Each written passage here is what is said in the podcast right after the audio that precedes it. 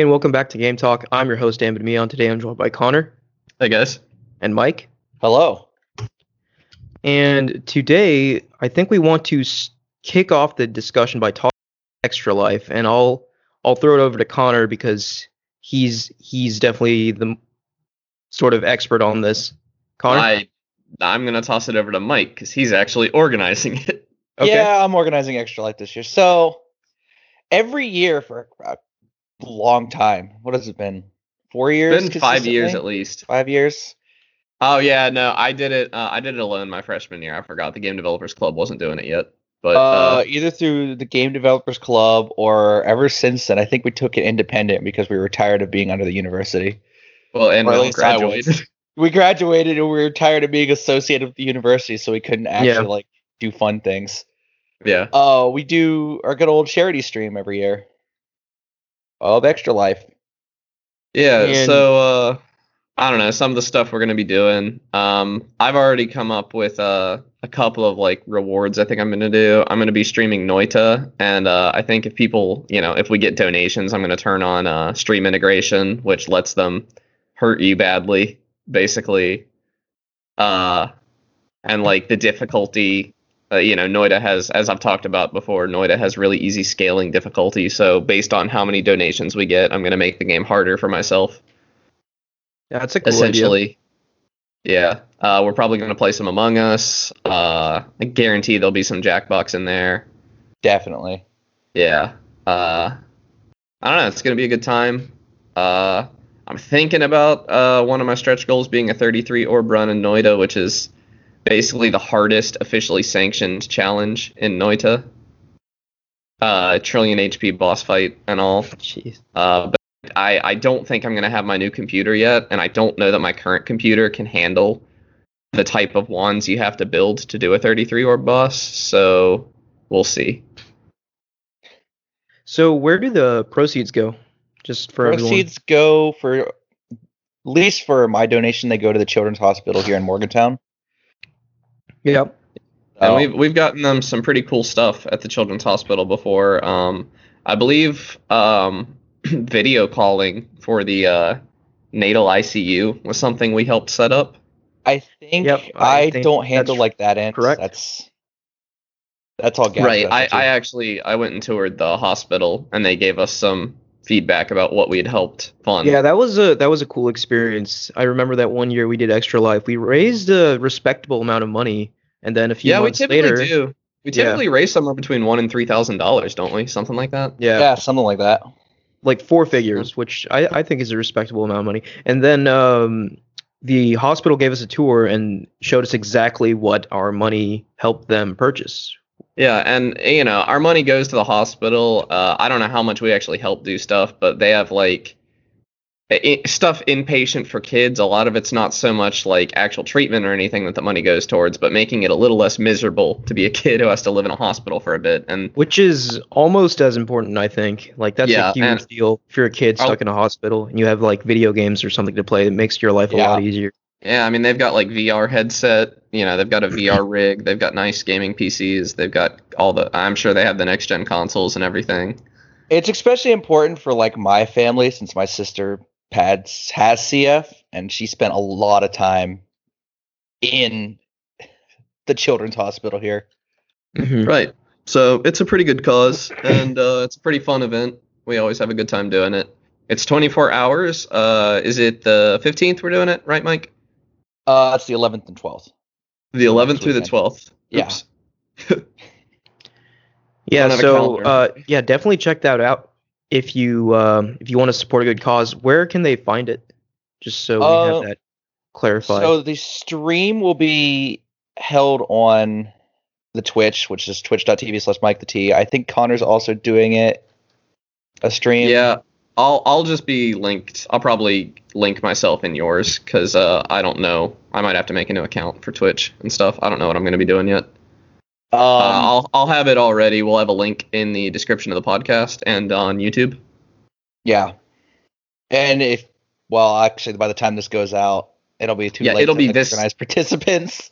Yeah, by the time you're listening to this episode, it will be this Saturday that we do it. Yeah. yeah.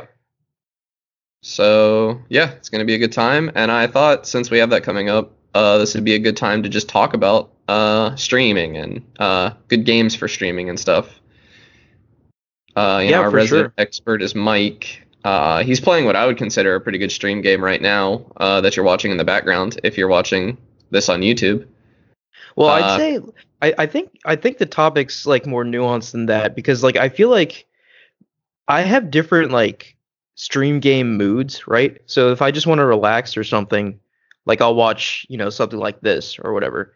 But Right. if I want to see like insane gameplay, you know, like maybe I'll turn on like Mango's stream to watch Super Smash Bros. Melee or something like that. Or watch. yeah, but there are for sure games that are like not not, good for streaming. Like I I would say any heavily story based game is typically not that entertaining to watch as a stream, at least for me. I don't know. I- I've had I- a lot of success watching uh, playing uh, story-based games. You have or haven't. Yeah, I've had a good bit of success. Well, I Not I, like I, I can understand how there's like a but market for that, right? If you don't want to buy the game yourself but are curious to see how the story goes, that's like a perfect avenue to experience it. Yeah.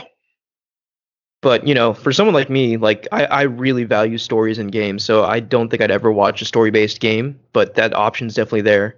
Uh, Yeah.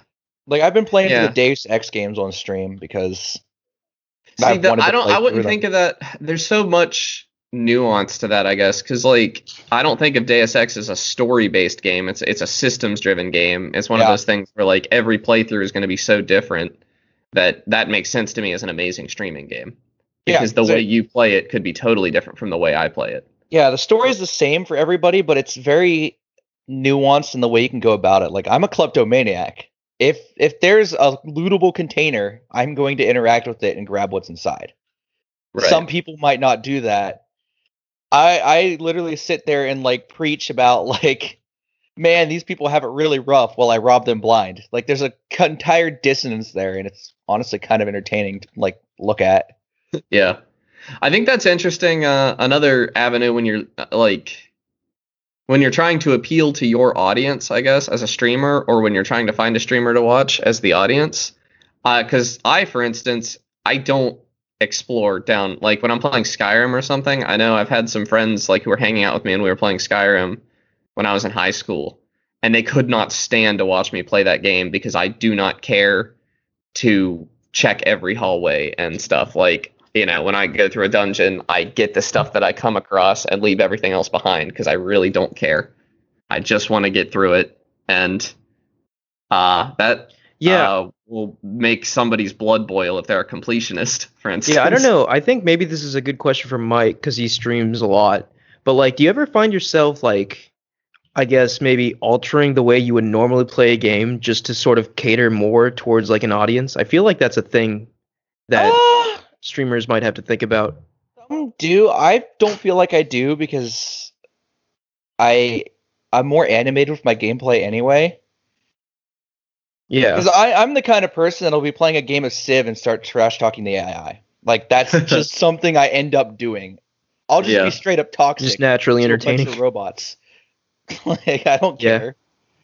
I, I think people definitely. I, I know some of the streamers I watch. I watch a streamer. He's a Noita streamer called Let's Suffer Together, and uh, he he does a couple of weird things in the game, and I've asked him why, and he basically says it's because if I didn't do this, I would be unkillable, and he doesn't. He thinks the stream would be way too boring if he was unkillable. So I, Yeah. I do Makes- find myself taking like more risks on stream yeah, because content.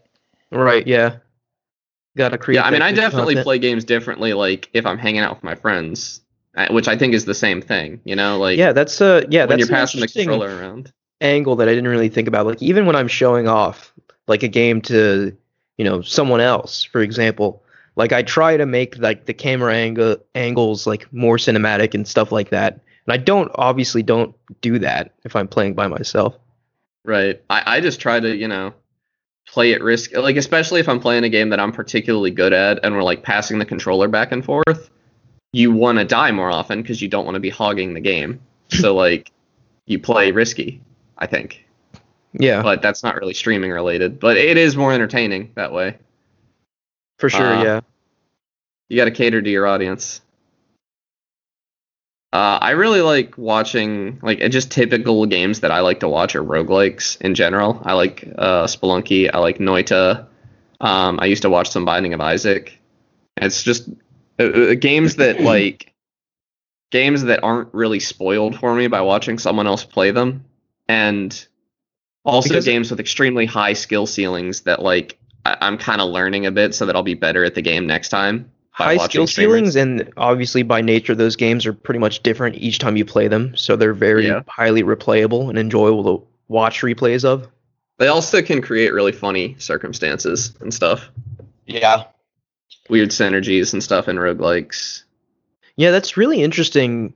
Uh, like just how how broad streaming tastes can be. Because I don't think I've ever watched a single roguelike on stream before. Really? Yeah. I don't think I have either. Uh, yeah. It, it's basically that and like competitive multiplayer games that I'll watch streams of. I like, have. Yeah, uh, competitive multiplayer is definitely a big thing for me. But you know, sometimes when I just want to like uh like chill out, and you know, just you know have something on to relax to, I guess. I watch other things like the actually the other day I turned on Mike's stream and just watched him play like a match of League of Legends, and that was cool Oh, because yeah. I haven't seen or played played League in such a long time. Uh, I also really like Arcus. He's a, I mean, relatively small streamer, I guess. He he has like a couple hundred viewers at any given time, but he he's always playing like retro games and NES games and yeah, that and was he the has, like, a thing I very, uh, I love retro calming games as- for streaming. aesthetic as Yeah. well. So I I watch. I think at this point I watch a lot of like industry commentators or like previous talent from like YouTube channels. Yeah, It's Yeah. Really weird, like my stream tastes. Like I watched Lawrence Sonntag finally complete Ultra Nightmare Doom. That oh was yeah. That was peak. That, that's probably super fun to watch. Eh, That's another thing. Like watching like incredible speed runs are displays also of very entertaining. By the way, What is? speed runs. Oh yeah. Oh yeah. That goes without saying. But I, I feel like speed runs are their own category alone. Like Yeah, uh, I th- I think weird runs of games just in general, like not just speed runs, but like uh, Nuzlocke, Pokemon Nuzlocke runs. yeah. I think are Oh, cool like those. because you get so invested. Twitch plays Pokemon, of course, being iconic as a weird Oh, yeah. run. Um, I've been really enjoying Alpha Red. I haven't been catching the streams. I've been watching the VODs, but he's been streaming his World of Light Nuzlocke run Oh, that's been interesting. or uh, Wait, what does Super that Smash mean? Bros. Ultimate. Oh Uh, so the encounters Light- are all random. No, the the encounters are all the same, but if he loses a character, like if he loses Oh, a match I with a character, that Okay. character's gone. Yeah. And uh, it's super interesting. I like it a lot. Yeah, it's it's funny because uh you know um last episode I talked about the PS5 and Astro's Playroom. Well, Astro's Playroom has a speedrun mode, and after playing Yeah. around with it myself, I got really addicted to it, and I've actually been looking up Astro's streams and learning like high tech moves from from Astro Playroom streamers. Yeah, I, I it, because the PS5 doesn't have a ton of games right now. I foresee that uh, being a very popular, especially among people who, you know, spent all their money on a PS5 and couldn't get any games. You know, uh, Yeah. speedrunning Astro, I think, is going to be a popular thing to do, and I think that's really cool because platformers are good speedruns typically. Right. Yeah, I'm.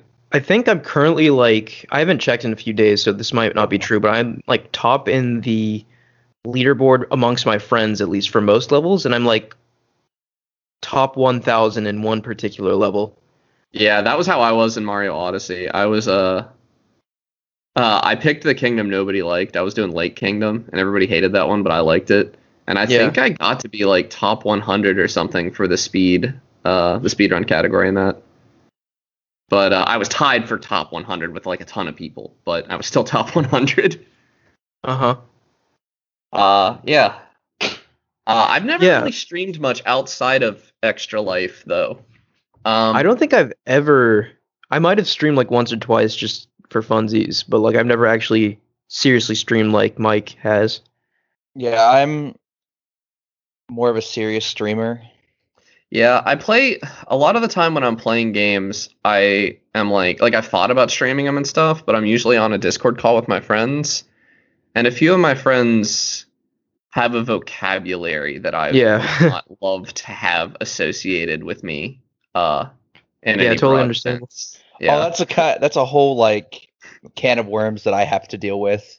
Yeah. So, you know, and I and I just don't know. Like I get I get in the kick where I'll be like playing a game like Noita, you know, I've been on a super long Noita kick recently, but I'm gonna lose interest in it. And when I lose interest in Noita, I'm not gonna feel like streaming anymore. And that's not, you know, you can't maintain an audience that way, so I've never really bothered with it.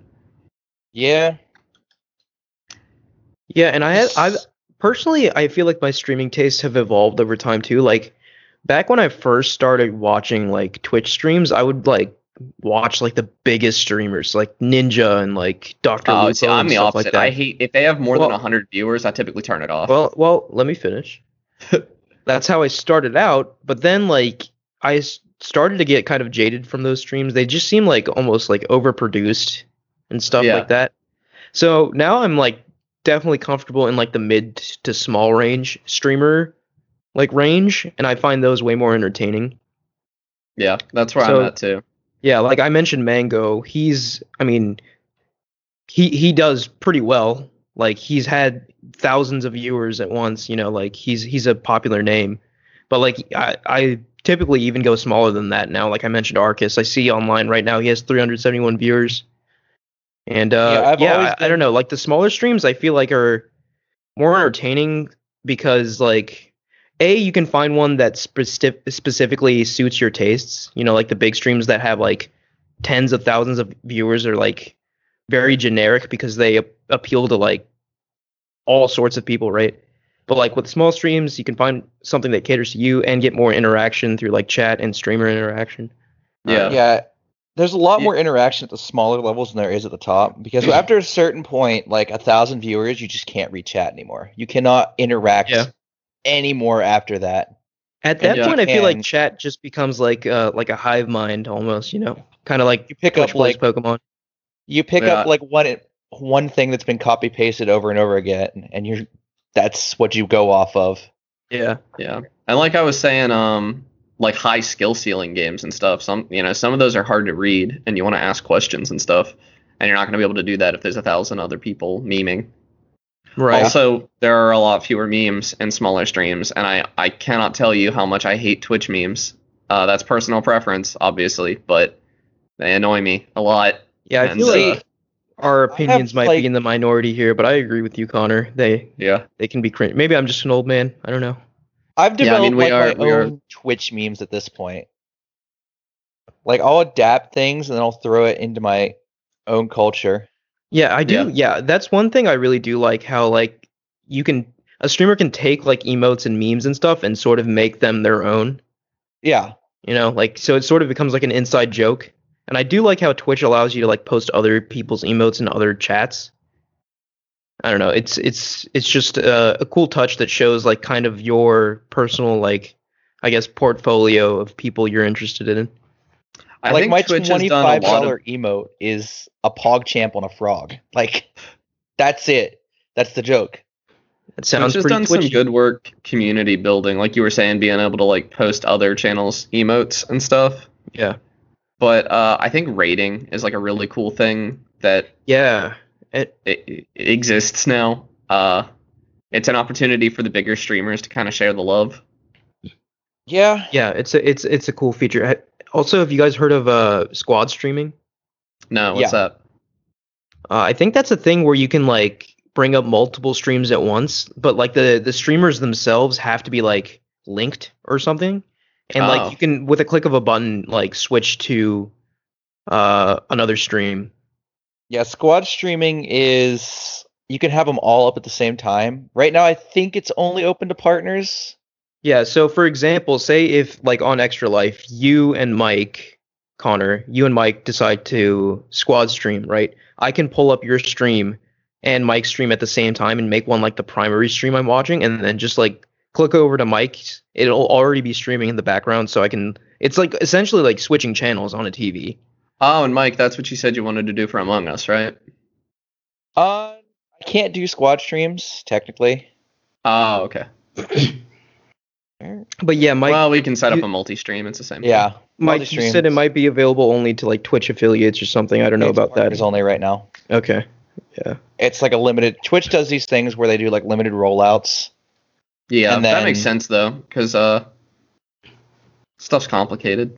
Yeah. Yeah, and no, I and I yeah, Twitch is really good at this, and I I think it's also an interesting sort of thing to explore the fact that there aren't really any competitors. You know, like Microsoft tried to make Mixer a thing, like really tried to make Mixer a thing, and that blew up in their faces like hard. yeah, I'd Yeah. say the only competitor is YouTube streaming. Yeah, I and was it's I say not YouTube. Facebook Yeah. is coming up as well. YouTube streaming's terrible. I know I was trying to watch um I was trying to watch a stream the other day and uh they just can't uh, at least the streamer I was watching couldn't get his moderator game together and he after about an hour gave up on YouTube because he couldn't get people to stop uh spamming the n-word in chat. Yeah. Uh, yeah, YouTube, I feel like is a is a second place, but a very distant second. You know, like Twitch is just so far ahead in every conceivable way. I, I honestly wish it was that way. Like I, I wish Twitch was the go-to place for gaming. I really don't like that like because I don't like getting my gaming content from YouTube personally. I would much rather like I mean, because I, I like YouTube for like sketches and stuff. It used to be See, a I very disagree. different I- place. in in my mind, there's a space for like YouTube, like actually produced and edited YouTube related gaming videos as well as game streaming. Right. So I go to YouTube for you know the the manufactured content. You know, like, and then I go to Twitch for like the live content. Yeah, I guess I just wish. Yeah, I, I am the same way, but I, I wish that my produced content was somewhere other than YouTube. I guess is what I'm saying. Yeah, and I, I, I just kind of wanted to bring up Mixer again because I think it's so funny, right? Like Microsoft like inked multi-million dollar deals with like Ninja and I think Shroud as well. Maybe not Shroud. I, I might be misquoting that, but definitely Ninja and like no one cared. like Oh yeah, it's it's so Ninja's back on I mean, Twitch there were now. people who had Yeah. careers on Mixer. They existed, but um, it just I don't know. I mean, Twitch has all the people because Twitch has all the people. You know, it, it's Yeah. a the- yeah, the like and if reason site Microsoft can't what I was gonna say, and if Microsoft wasn't able to put up a competitor, I don't think anyone really can. I think Twitch Yeah. just has this market dominated. It- It's yeah, it's a similar case to when like nah, it's not really similar to when Apex Legends tried to buy, you know, put enough money into the market to beat Fortnite, but cuz Fortnite does just have a better community yeah. setup than Apex did. But and really I can't think of any reason Twitch is better than Mixer other than like obviously having those Amazon bucks doesn't hurt, you know. Yeah, and like the integration with Prime is genius too, because like so many people have Amazon Prime and getting additional benefits. Yeah. And the fact that. that. you have to hop on Twitch to get like free in-game benefits and stuff through Prime. Yeah, Yeah, it's a whole ecosystem they've kind of created for themselves. But I also like that I can use my Amazon Prime membership to toss some money to streamers I like. yeah, I love doing that. anything. The the Prime subscription thing. Yeah, that's Yeah. that's really cool. Although right now Twitch is really trying its best to harm streamers with their ad policies Of course. Yeah. because Yeah, and they're also co- coming on hard. The music industry is attacking Twitch pretty hard. yeah, hard. the music now. industry is coming down hard, but my my grief is with pre-roll ads because I Didn't get YouTube do point- something similar like a few years ago? No, YouTube did something similar really recently. They added Mm. um they added videos to everyone or added ads to everyone's videos regardless of whether or not they're Right. See, I don't mind And- YouTube ads though. Like they're not obtrusive. Like, oh, it's a video. I'm not missing out on any content by watching this ad. With Twitch, that's because it's live. You can't just pause a Twitch stream. right. So well, don't can't you can't the creators choose when to roll an ad though? could, but it only running a three minute ad gives you 30 minutes of ad free viewing, which is less than the length of a league game. Mm, that's annoying. So I'd have to run an ad every game. Can you not run two? minutes. Can you not run two ads and get an hour? Nope. You have to wait that 30 minutes until you run another ad.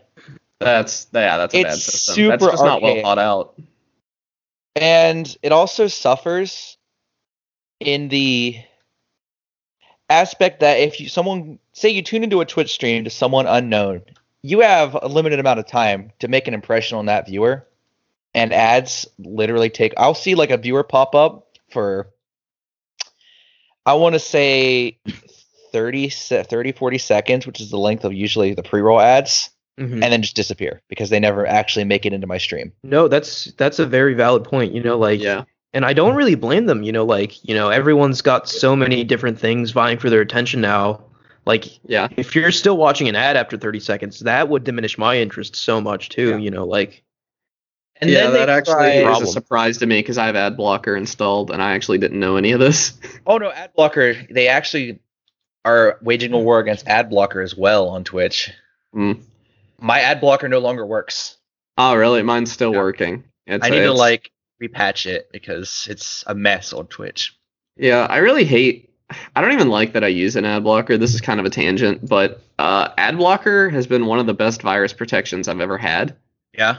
And I'm Yeah. not gonna stop using it. Like mean, until it's- until websites stop using scummy ads, I'm not gonna stop using my ad blocker. yeah, it's tough because like you definitely want to like support you know those smaller content creators and stuff, Oh, but at the same time, it's just like Twitch You're just ad revenue bombarded. yeah, I make Yeah. for a given ad revenue. I think all time I've made five dollars. Wow. That's it. Just an ad revenue. I've made Yeah. way more off subscriptions and bits and everything else than I have on ads. Right. yeah. Like it's not a good way for streamers to make money, and a lot of streamers don't care about ads unless Yeah, they I'm have. almost surprised that Twitch even ads runs only ads. start becoming relevant. I think once you get to the like insane scale, right? Like if you have like tens of thousands of people, then ads obviously start adding up. But like, Even Is then, it- big streamers don't care about ads because Twitch they're is making enough skimming money your, on bits uh, stuff. Twitch skims your subs, right? Like you don't, Yeah. you're not getting all that money, right? Yeah, Twitch skims my subs. Twitch skim. Well, Twitch doesn't skim bits. They skim bits when people buy bits. Okay, So I I'm kind of surprised that they bits. even. I'm surprised they even run ads when they're For- getting. Yeah, it's weird. For subs, they take fifty percent, I think. Wow. So say it's a five ninety nine sub, I make two fifty. I think I make Mhm. slightly less for Prime subs. Well, they can't I skip think that's- Prime subs. yeah. They've already taken the money. Yeah, I think that's pretty standard. Even though that's, I think that's too much, obviously. Yeah. But I think that's like a normal like. It's a rough world out there for content creators. Yeah. I mean, especially d- during COVID times, even outside of gaming, content creators are getting screwed. But it's very easy to be like a large content creator right now because you already have the viewership. But building up to there, you either have to get lucky or know some people. oh, obviously, yeah. yeah. Yeah. you have to get. Yeah, it takes a miracle. but a lot of people are like, oh, I want to be a streamer. It's like you do, but you also don't because then you're gonna have to spend a lot of time trying to get up to the top.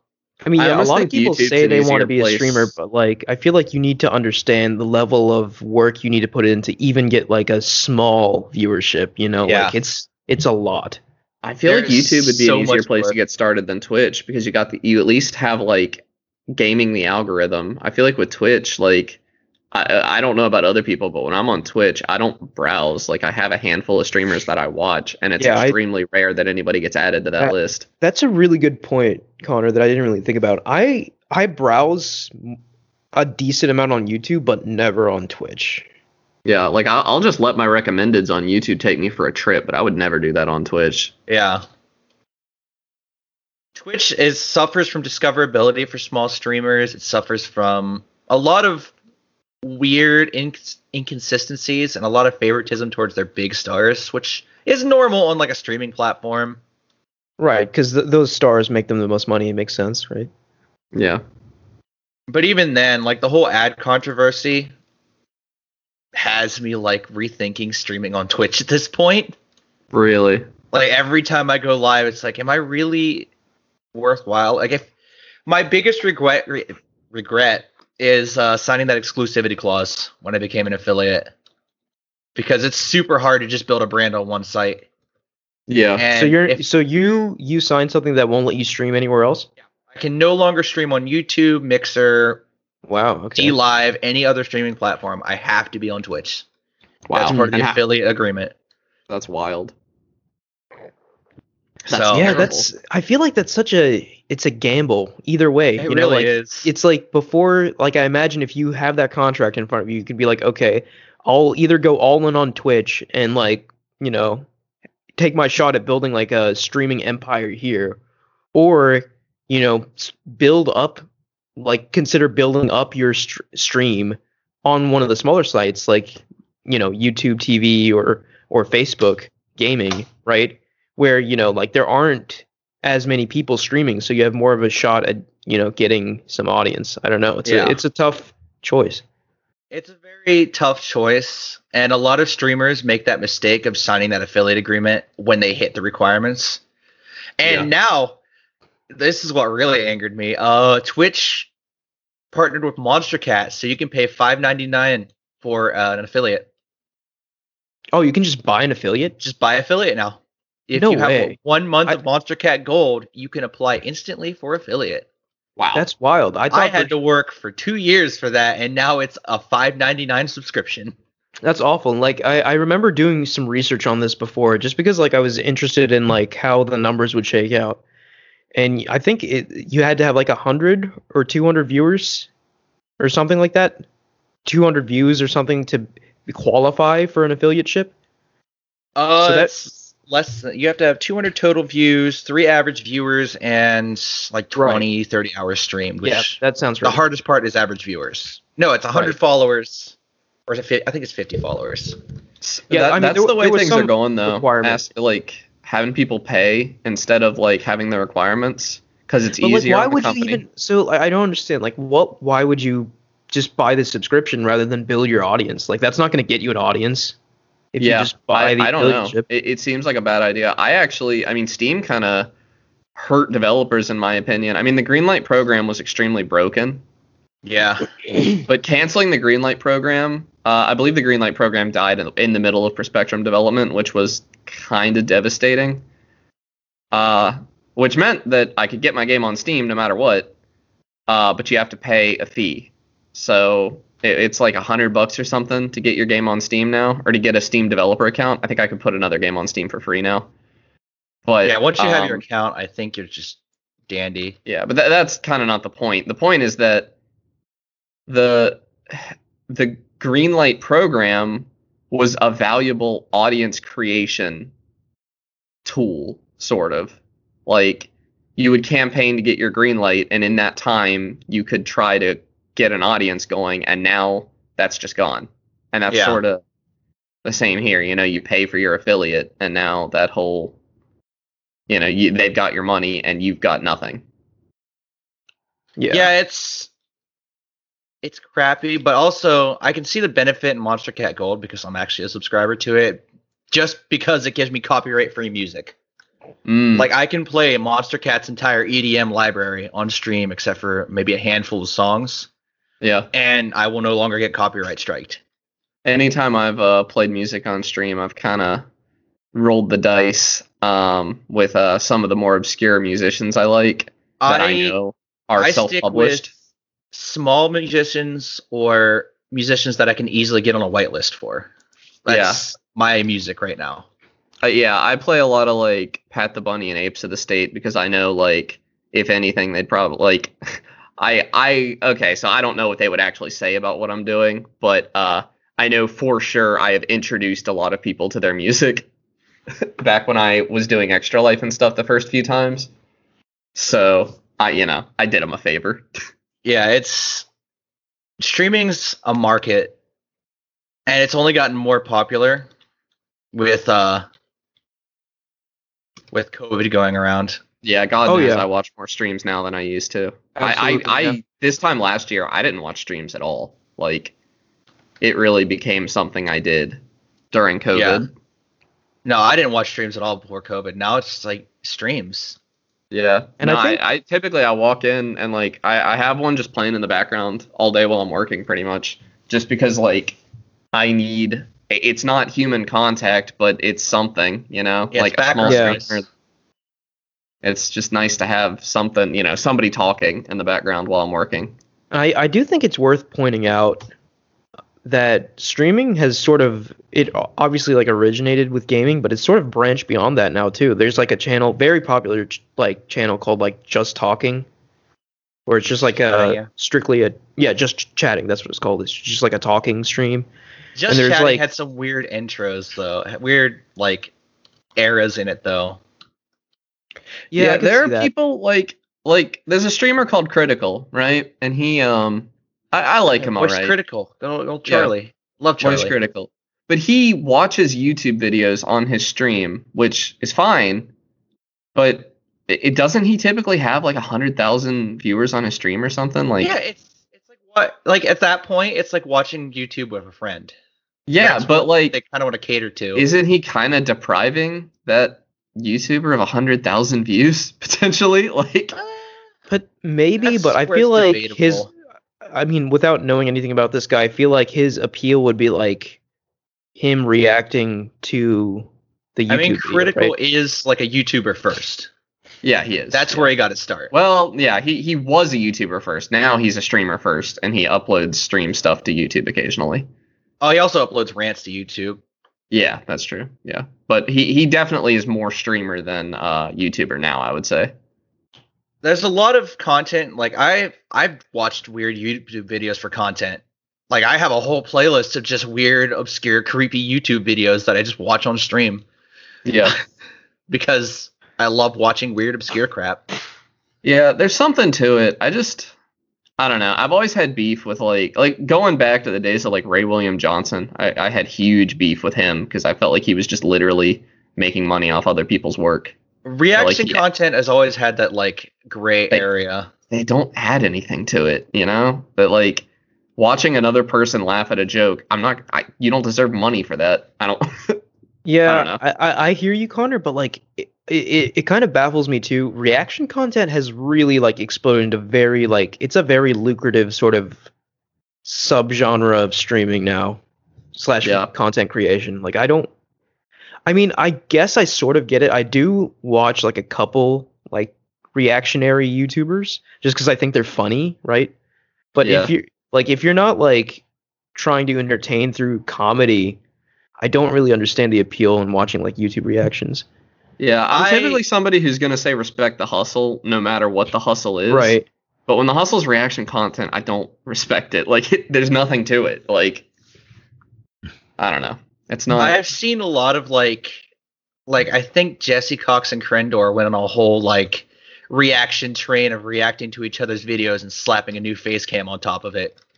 The, it got the very Game Grumps are doing a really weird thing right now during COVID where they're going back and reacting to their own videos.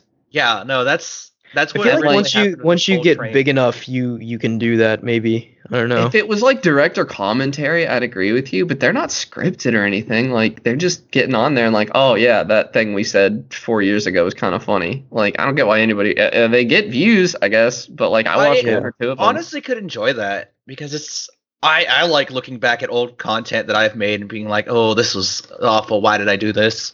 Doing it on stream, like watching your own content, kind of makes sense because you're just kind of like talking about it with someone. Like there's discussion going on there, but in Like, a YouTube sh- format, it makes less I- sense. I'm sure I'm gonna look back at my Deus Ex streams and think, why was I so edgy? Because uh, well, no, it's usually like elite. It's usually like boring games where I end up making like an edgy joke. No, I mean I feel like every content creator has that curse, right? Like going back and looking at your earlier stuff is very cringy. Like even like us for this podcast, like I went back and like listened to some of the earlier stuff just to hear what it sounded like, and it's just like awful. Before we yeah. hit that, Oh, well, the audio quality might have been higher, but yeah. yeah, Uh, eh, audio we didn't have our format down yet. We also didn't have a consistency with who was on it either.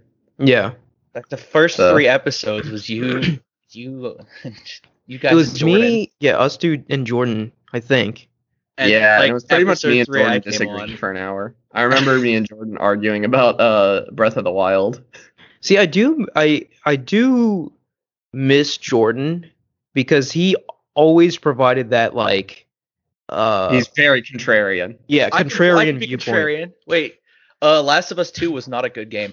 Uh, That's Oh, hey, no, that's all my right. We, stance. we- we have we have to have like an hour long debate now. no, But, that'll um, be like an but no. hour long podcast. but uh, n- like yeah, that was sort of Jordan's thing. He always provided like the opposite viewpoint, and it wasn't just doing it to doing it. He just he actually held those opinions. Yeah, he which just is what made bad, it like he just has bad taste. I yeah, I mean, Uh, yeah. but no, No, I, I mean, just yeah, to he, sort of he I brings guess a, a viewpoint that is not one that I typically hear. I mean, Yeah. I didn't like Breath of the Wild, but I also was kind of burnt out on wide open world games at that point. Yeah, and, and that's definitely a contrarian opinion, but like just to sort of reflect a little more on this show, like I I feel like we're in a good place now because like the three of us have overlapping tastes and like simultaneously very distinct tastes, so we can like talk about a variety of things on this show. Yeah. Yeah, our our tastes overlap enough that you guys don't bore me talking about yours. Yeah. Yeah. Basically. Like you know, if that makes sense. Yeah, we've Yes. really changed the way we've done this podcast. Like at one point, we are like, we could never do this in a live setting, and look at us now. Yeah. There's no dead true, air. Yeah, I never even thought about that. Yeah, like uh, ever since we started putting the YouTube videos out, I like you know haven't really been edit- editing the audio, so I'm just trying to make a conscious effort of not like stuttering and not saying ums, which I still do, but I feel like I'm doing less of it because before I just edited it, it out. but but, It's yeah, just there. You just got to throw it in there. Yeah, it's authentic, man. Yeah, it's less robotic. we've we've come a long way. What episode is this? Uh Oh. 500 something? No, No, I, it's I was actually you 500. so I was intentionally not telling you guys the episodes because I just wanted to surprise you guys one day and tell you when we hit episode 100. But I I'll, I'll look it up since you asked. But we're This- definitely not on a hundred. I know that much. oh Nah, yeah, I think we're we're probably we're near 50. this is actually this is really funny. This is episode 69. nice, nice. nice. So Uh, I love say it. it was on purpose. there you go. I I like we we should at this point be on like episode three hundred something, but we've had so many hiatuses where Well, we've we just took a year off at one point. been yeah. adults. did take a Yeah. year off, but like I think this this year we were this is the most consistent we've ever been, and this is also Yeah. the most we've ever grown. Like we've had more views this year than all the previous years combined, like by a lot. Yeah. That's been So- true for uh, all of my uh, media output, I would say. Perspectrum has grown more this year than it has ever. Uh, COVID So- related, maybe. I don't know. no, Good. no, Perspectrum got its growth from uh, the Black Lives Matter bundle thing, uh, racial justice Oh, okay. bundle on Racial justice itch.io. bundle. I, I I was saying I wasn't specifically talking about uh Perspectrum. I just meant like all of our content in general. My Like, I don't think my stream has grown as much. In fact, I've been like stagnated for most of the year, but that's also my fault. Mm. That's also the business, though. You just have to keep at it and slowly build it. You know, like Yeah, I sometimes you'll get viewers and sometimes you won't. That's just part of the game. I finally actually eclipsed like 300 followers comfortably. So Oh, for That's- for like three four months, I'd sat at 299 and would occasionally jump up to 300. I think we've really So- improved our extra life game in the past couple of years. Yeah, yeah. Uh, I, I actually, I'm very much looking forward to uh, a live one in the future if we can swing that again. I think our second year, person. our problem when we do them live in person is that a lot of the time we we get to having fun and stuff, and nobody watches chat, and we're not being entertainers. We're being entertained at some point. Yeah, that's true. and See, Mike, you were really cool fighting that found, like, last time we did it. Happy. Uh, Mm, Yeah. yeah, Mike was definitely the champion of being an actual entertainer last time. Uh, I have Well, enough experience of watching chat and like yeah also talking he's at the same that time. experience. Yeah. Yeah, I'm definitely going to be watching it more than I I have in the past because like the first time I did Extra Life, it was me and two friends, and we were like rotating out, playing games, and watching each other, and like watching chat, and that I worked mean- extremely well. Once you Being- get a large number of people, it gets much harder to make sure that somebody's always aware of chat and aware of everything. You know? Being candid, like last year's Extra Life was a great time, but it was also towards the end it just kind of degraded. I also believe we were heavily in the red by the end of last year's Extra Life, given that we had a feast and Oh, no. everything. Yeah, no, Yeah. we we lost a lot of money on last year's Extra Life. yeah. This But year I'm not losing so any good. money on it. It was good Yeah, food no. though. Well, I might lose some money this year. I'll probably prepare quite a few snacks and beverages for myself. we, we, I think the introduction of alcohol really caused Extra Life last year to be. It kind of lost a lot of a lot of off the rails bits. yeah, it, 'Cause we it was more of a party too that we live fast. streamed than Extra Life. Yeah, we gotta we gotta be a little more careful this time. Yeah, that's why I put rules in now. So Yeah. just uh I guess wrapping up where we started, back to Extra Life. So who all is going to be like involved primarily with you guys this year? Is it just you two streaming? Uh, Or you no. Gabby's gonna be around. Katie, I think, is gonna be around. I Uh, think Destiny said she was interested, but I haven't heard anything, and she hasn't joined the Discord. So are, are you gonna be on, Ahmed? Uh yeah, I'll be on. Okay. I don't think I, won't joined be the there the full Discord, though. 24 Maybe hours because I don't shoot me the do link. all nighters. uh, it's in the uh, group. Ch- it's in the Skype or not the Skype chat. It's Slack like chat. Yeah, I don't think I'll stream anything, but I'll definitely like watch and contribute. Wow. I've You're been trying to get my Among Us with friends in on it.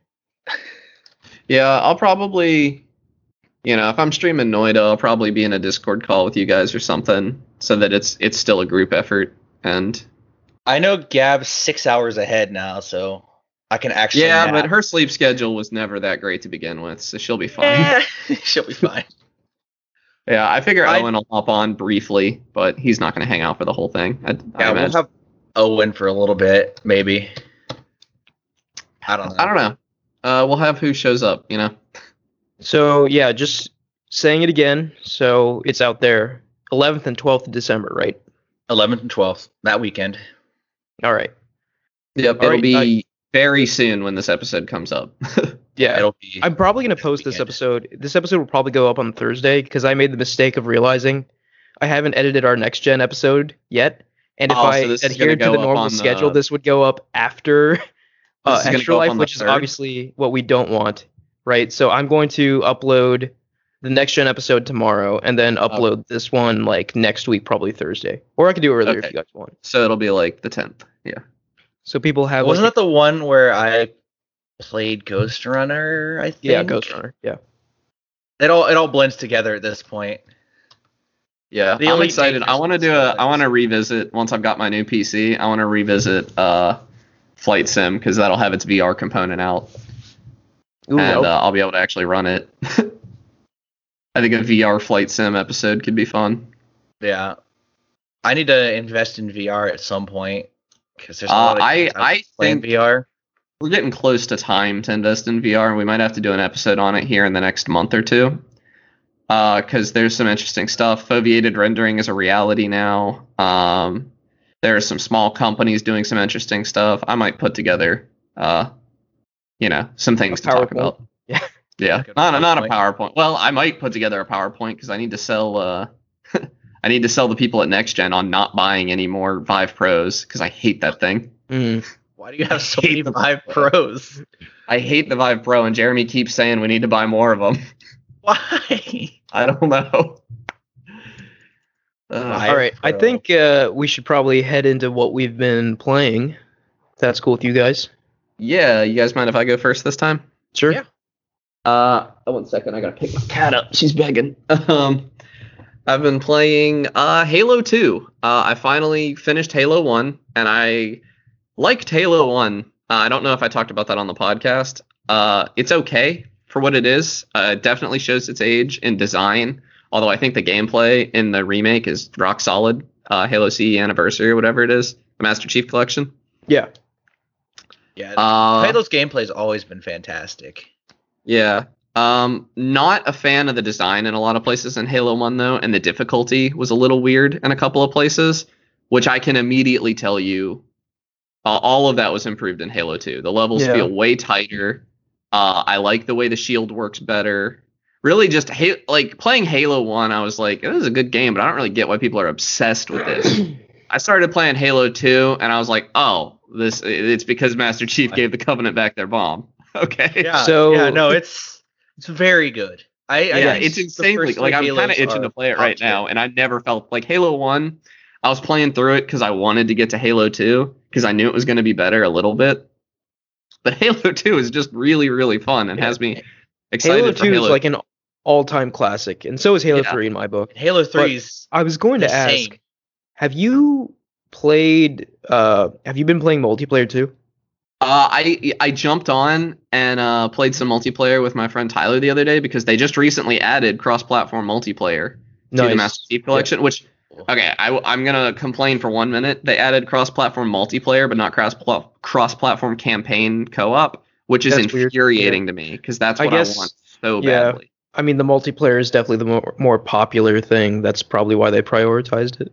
Yeah, well, I, they they've also mentioned that like the it's different engines, I guess, because like it was different people designing it and stuff. The multiplayer and the Master Chief Collection versus the single Huh. player.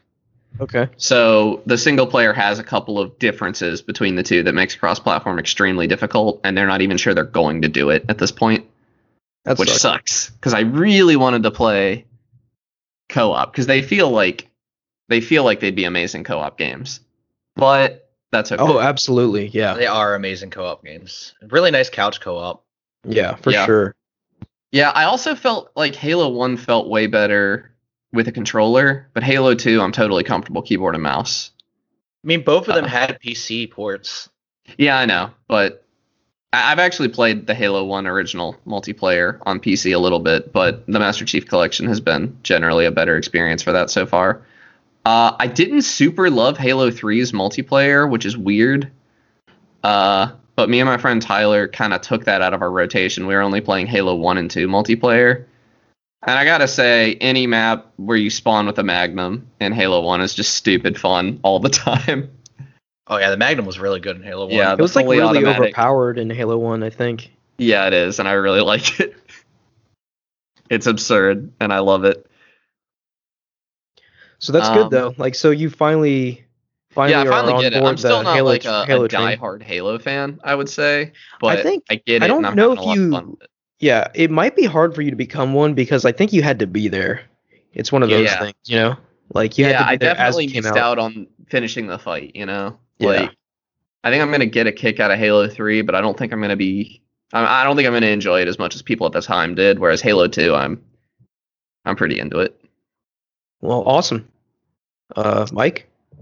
Uh, I've I'm gonna talk about two games actually because they kind Sure. of mesh into one another. So I finished play. I talked about Human Revolution a little while ago, but I wasn't that far into it when I I think I was still in Detroit. Oh, I think. Uh, but I actually finally finished it, and ooh, does it slog at some points? Because there's a point I think that that's a real issue in system systemic games is that they often. Oh man, sorry, I just watched you step into that tube. Oh, I stepped into it again. Yeah. What Yeah. what happened with uh, Deus Ex? Because it's the director's cut, they integrate the DLC into it. And at the time, the DLC when it was released was a separate story that Yeah. was that fit the canon at about that point. So it starts you off with none of the abilities you had. So you basically just start off with nothing but like a, bu- a couple of points, and it's it was enough to like displease me, I guess, because Yeah, I I always literally find it- started from the start. Annoying when games do that, you know? Like they come up with like a story-based reason to like deprive you of all the skills you've built up. It wasn't even a story reason. It was just because it was the DLC and the devs didn't want to Uh, like okay. Even they didn't want to ruin the experience of the DLC because by the time you go into the DLC, you are pretty well specked out on augments hmm because it's I believe the DLC is the second to last mission. Technically. No, it's the third to last mission. I don't Yeah, really yeah. like when games do their DLC kind of like in the middle of the story like that. I, I typically like post game DLC. Uh, Uh, the reason why it was that for Deus Ex is because there's a point where you get into a cryopod and then like a week later you wake up in like some station. I can't remember what it is. So there's just- like a week or two of time gap yeah. that's not explained. When it In any game where you get five days. stronger, though, it's just kind of hard to do. Like, eh, for instance, Dark Souls, I was never really quite sure when I should go uh, do the the DLC in Dark Souls One. Like, I I just didn't really get like I, I went to it as soon as I was able to, and I felt like I was under leveled, and then I came back later and I felt a little strong for it. Yeah. It just didn't quite feel right. And I had the same problem in Control, where like I got a mission halfway through that like kind of felt like it had the importance of a story mission and I didn't realize it was DLC at the time. So I like chased it down and I realized halfway through like, oh, this isn't story at all. This is DLC. And like it was fine and all, but it felt like a massive like departure from the main story that didn't really fit in. It kind of broke up the pacing really bad. But that- uh, That's a problem. the um the last like two missions of Deus Ex Human Revolution though, like the second to last mission, you're fighting like your standard armored bad guys at that point in the game. And it, it just feels like the rest of the game. Then you hit to the last mission, and uh this is a spoiler for what's approaching a nine, eight or nine year old game now, so I don't care at this point. Uh the one of the people that you thought wasn't an antagonist becomes an antagonist and presses a button that drives every augmented person berserk. Or those that got a chip upgrade. So now Sounds like the plot facing- to uh, Metal Gear Solid 4. Yeah, now instead of facing wow. like Spo- spoil two games for me, guys. well, too good. Instead of facing like these heavily armored bad guys, you're basically facing zombies, and it, it's a total departure for what the rest of the game was, and it, it really Zombies hits hard. serious moral complications. Yes, civilians at that point and they're Yeah. completely out of control. Like you can, it, it becomes a horror game because you can hear them like moaning and just like screaming because they're all hallucinating at that point. Love horror and non-horror games. It's it's nice. It's a nice change of pace from a game that at that point had become like largely formulaic. Like, oh, I'm gonna sneak past these guys, and if that doesn't work, I'm gonna start shooting. Now That it's uh, sounds- if Yeah. if I don't shoot these guys, I'm gonna suffer. or if I do shoot these guys, I'm gonna feel really bad. Which I like when games do that to me. Not a lot of games do that. Yeah. Um, and I also started playing Mankind Divided, which is the sequel to Human Revolution. That's the newest one, isn't it? Oh, yeah, it's the relatively newest one. It starts you And right the at the least point. popular one, right? No, no, there's way worse ones. Yeah, I Oh, thought. okay. I thought Mankind Divided did okay. Didn't Game Maker's Toolkit do a video about its open world and stuff? I think they did. It it feels a lot better in a lot of aspects. And like the story kicks you off like, yeah, remember that incident where everyone went berserk? Well, now everyone's racist. Oh, good. Yeah, no, it's there's a So, whole like the real world? Yeah, like the real world except instead of being like people of color, it's people It's with robotic parts. Yeah, it's Yeah. Augs. It's very like People the who wear Uggs.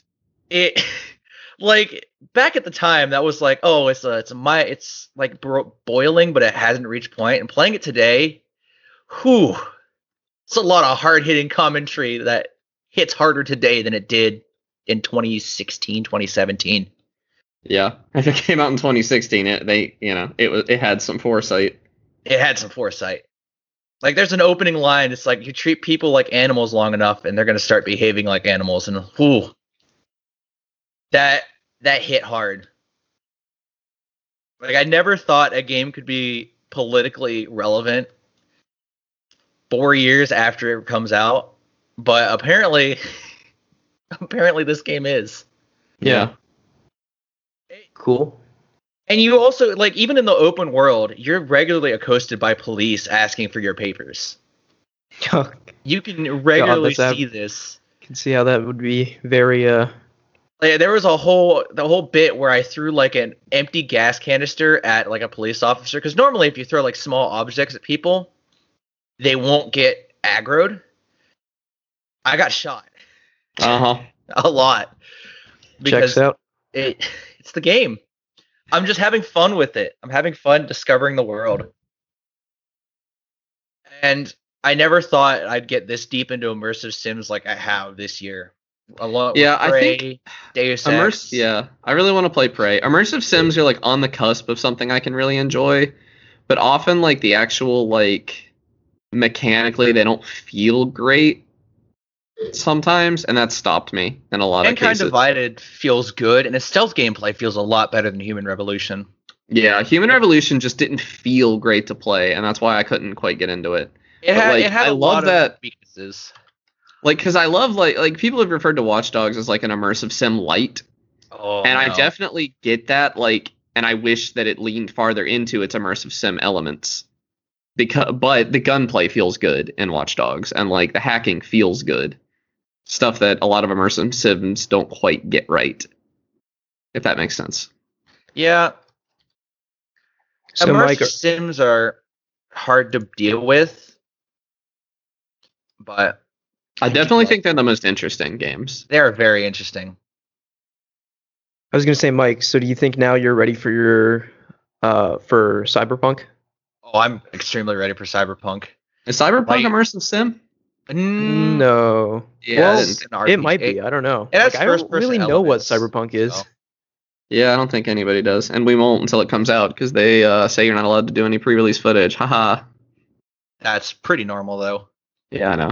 Yeah, Yeah, I think I- I, think the big reason for the delays on that game are making the uh, last gen versions now, PS4 and Xbox One, actually work because Yeah. the game is so uh, it's it's clearly a next gen game, you know, but they promised they'd release it on older consoles. Yeah, I'm not Yeah. anticipating anything. Like I, I think it'll come out and I won't even notice. But I mean, everyone will be talking about it when it comes out. But I've been like living the cyberpunk lifestyle for a hot minute, so Yeah. you're ready. Your body is ready. I, I my body is ready. I got to play the original Deus Ex 2. I picked it up on the Steam sale, so that's that's on my list of things to play in my cyberpunk spree. It'll have come out the day before um Extra Life, right? Yeah, that, literally, Extra Life is going to be me like gushing about cyberpunk. Okay. Yeah. Dude, you should just stream that. I feel like I people will be interested I don't in think that. I'll be able to stream cyberpunk. My computer's not powerful enough. Uh, Mhm. right. It's a yeah. It's a yeah, really I'm impressed game. you're getting such good stability with uh, what's this game called again? Satisfactory. Satisfactory. Satisfactory. Uh, although I think it's partially because you don't have a big main bus with like a billion things on it. Yeah, my main bus is smaller because Yeah. I I kind of outsource my things, like my steel productions on the the other side of the the map. That's smart. You also have walls built and stuff. Very I don't, I don't efficient build walls typically when I play this game.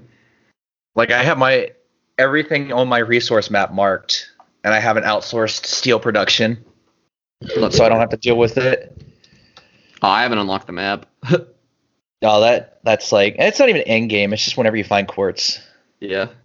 which is like a mile away. Oh, I found quartz. I just haven't done anything with it, with science wise. I'm trying to figure out why all these presents are dropping, but I, I just haven't been able to figure it out. All right, so I think if you're done, Mike, I'm gonna wrap Yeah. us up.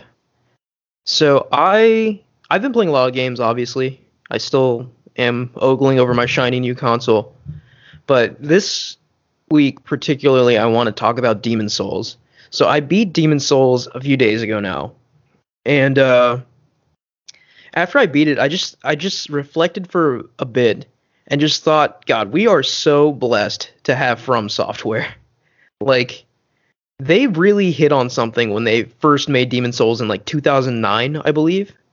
Like obviously Dark Souls is the popular one and the one where like they really refined what they were doing. But Demon's Souls was the first, right? And being the first, it had a lot of experimental ideas that were very cool. And you know, some didn't work, but some really did. And something I didn't know about Demon's Souls going into it is that uh, well, something you all might know is that it's divided into five worlds, right? And each Yeah. world has like th- like three interconnected levels. I knew it was divided into five worlds. I didn't know it had three levels in each. Well, the first world has more levels because it's like the main world, like the Boletarian Palace. But mm-hmm. anyway, at the end of each world, you have a you a I, I kind of want to say gimmicky boss fight. It's not like a typical Souls boss, right? So each of these boss bosses at the end of the world have like a unique mechanic to them, right? And I'm not going to spoil what those are because some of them are really, really cool. And it felt so unfrom like, right? Because they really didn't do that in their future games. I mean, no, they yeah, the only one that an they did that with was like yeah. the Bed of Chaos, which Bed of Chaos. terrible. but like they did it so well here for the Hmm. most part. Like a couple of them were, eh. but um, in particular, like I'm not going to say what happens, but like the Storm King boss fight had my jaw on the floor. Like that was so cool, and just in general, like like the the interconnected level design is there, but it isn't like it isn't like galaxy brain levels like it is in Dark Souls, right? Like in Dark Souls, you're just like, how is this like? I can't believe this connects to here, right? Yeah. Like Demon Souls is, it, it's good, but it's not like it doesn't overwhelm you with how perfect the level design is. Hmm. And uh, but but all that being said, like what Bluepoint did to this game, just bringing it it like back to life and like give making it look like one of the best games graphically ever to this point i think. Like it the visuals are just absolutely stunning. The sound design is so great. And just playing through this game for the first time was such a treat because to me it was a new souls game right? And i have to say the standout level to me was i th- and i don't think this is an uncommon opinion but the tower of latria was straight up just bloodborne like the entire world it, it felt like i just was playing bloodborne for like three levels and it was incredible in I really need to play Demon's Souls. yeah. So, uh, like in playing this game, I saw shades of Dark Souls and Bloodborne, right? So I like playing this game. like right off the bat, Miyazaki knew what he wanted to do. Yeah, it makes you understand. Like, okay, I understand how Bloodborne came to be. Miyazaki just went. Uh, he he basically just put the Tower of Latria on steroids, and that was Bloodborne, right? And then obviously the Boletarian Palace is like um is like the signature like castle level you have in each Souls game, right? And there's even uh like the Valley of Defilement is straight up just Blighttown, right? but like way more bleak looking. Like the Valley of Defilement might be the most bleak area I've ever explored in a game. It is just filthy and depraved and awful. It's tough It's to just- go more bleak than Blighttown and uh, the pit of Dark Souls 2. The pit, Yeah, or I- whatever it's called. I, I I'm pretty sure the Valley of Defilement was bleaker. wow. But uh just all in all, loved my time with this game. I I play these games very methodically and slowly. Like I don't rush through it. I explore every nook and cranny. So it took me roughly 37 hours to beat, which is shorter for me than the other Souls games. yeah. But you know, like with these games, there's so much variety in like builds and stuff like that. So like it, it's got like a lot of replayability. Obviously, yeah, I Souls went, games are super replayable, but I I've only ever done New Game Plus on them. I've never actually done a second playthrough with an, a new build. yeah, yeah. The, the same with me actually. I'm actually the worst. I'm the most boring Souls player in the world. I always just boot it up, sword and board. Oh, that's that's what I do. Like. I, I almost never Yeah. use magic, especially in this game. Magic's considered like a cheat almost because it's so overpowered. I, I mean, it's borderline that in Dark Souls One. Yeah. But yeah, fantastic, fantastic game. And I will say, like, that last boss fight was pretty memorable. Like, obviously, it doesn't really stand up to some of the other like final bosses from have made, especially considering like Sekiro, which again, I will say for the upteenth time, has the best final boss of any game I've played. But but the last boss in Demon's Souls, he's got more mechanics than all the other bosses, so it actually sort of felt more like a Dark Souls boss or something. And that, I guess that's another thing I'll say about Demon's Souls. The bosses, while very challenging as you'd expect, uh, mechanically like a lot or a lot more simple than they were in the Dark Souls games because I guess they they just didn't have that much uh, design work put into them, right? So like Yeah. they only have like one or two patterns, or not one. I would say maybe like two to four patterns, right? And once you understand those, like you you've got them beat. Whereas you know in the Souls games, Bloodborne, Sekiro, it, it can get a lot more complicated than that. But this last boss felt like a proper Dark Souls boss, right? Like it was he had very different mechanics, uh, and they happened very quickly, so you had to react quick. But the main thing I'm getting at is that he has an attack where he grabbed me, and then like it, it was like a it, it was clearly telegraphed, so it can be dodged, but I just didn't see it coming because this was my first time fighting him. But his hand grows glows blue. He grabs you, and then the text appears on screen soul level depleted. And i was like no way. And i checked after i got killed by the boss obviously. I checked and that attack straight up just d-levels you. Nuts. i was like permanently. So you have to like get the xp again to level up. I was just like That's this is absolutely wild. And like God. yeah See, this, I I would hate that. Like I, I love that they had the the stones to do that, but I would hate it. Like I, I quit playing Dark Souls one when I was younger because I got cursed and couldn't figure out how to get rid of it. Yeah.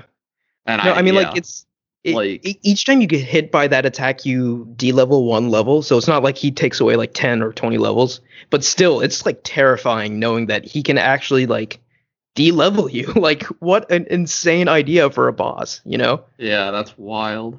and and and I I will say like I mentioned some of the cr- like the the gimmicks and like creative boss fights that they don't really do anymore. Like I will I guess I'll spoil another one just cuz I think it's really cool. Uh the um the gosh, uh old monk. Yeah, old monk. That's that's the, the boss I'm thinking of. So the old monk is a unique boss fight in that uh, if you're playing online, which you should be, right? That's the proper way to play Demon's Souls, Dark Souls, in my opinion. Yeah. What happens is once you enter the boss room, he basically summons an invader, right? And like possesses him.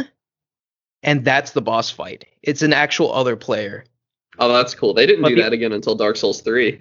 The other player is like buffed up because they have like a homing like soul arrow attack that fires off every like 30 seconds or something. So it's per- even harder for the person like facing the boss. So it- it's really cool and like you said in dark souls 3 so like this is where they got the idea. Demon's souls you can see the genesis of so many of their ideas in this game and it's really kind of fun to see. That's really neat.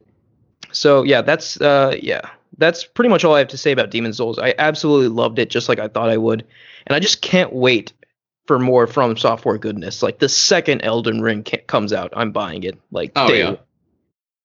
Uh, but yeah, that's uh. yeah, I've never Demon been Souls. day one on a Souls game. Elden Ring will be the first time. Yeah, like there's no question. Like I don't need to watch anything about that game. I'm buying it day one. But yeah, that's uh that's the show. I think. Thank you, uh, Connor and Mike. Yeah. See you guys next week Yeah, see you guys next week. Yeah, you can for follow Extra at- Life. See Yeah. you guys at Extra Life. check out Extra Life on the 11th and 12th.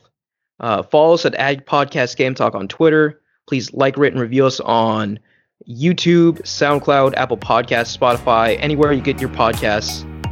And click the link in the description of this podcast to join our Discord and talk to us there. Thanks, guys, and we'll see you next time.